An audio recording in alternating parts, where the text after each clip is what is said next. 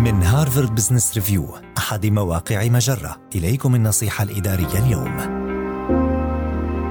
كن مديرا مرنا للنجاح مع موظفيك. عندما تكون في منصب إداري فيكون هناك أوقات ترغب فيها أن ينظر إليك باعتبارك الشخص المخيف مثل ما يحدث في المفاوضات التي تنطوي على اعتراضات أو تنازعات. لكن معظم الوقت يحتاج المدراء إلى أن يكونوا ودودين.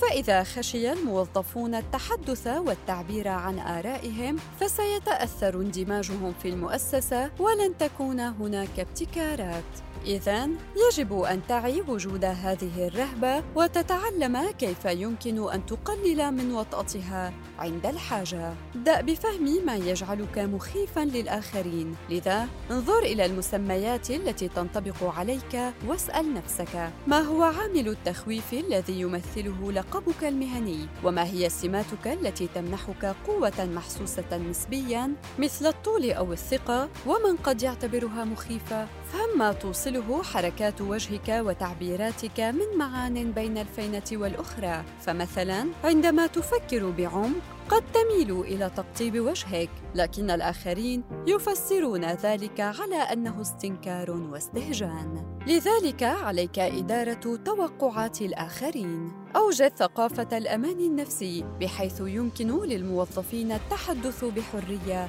عن الأخبار السيئة. هذه النصيحة من مقال للمدراء أنتم مخيفون أكثر مما تظنون.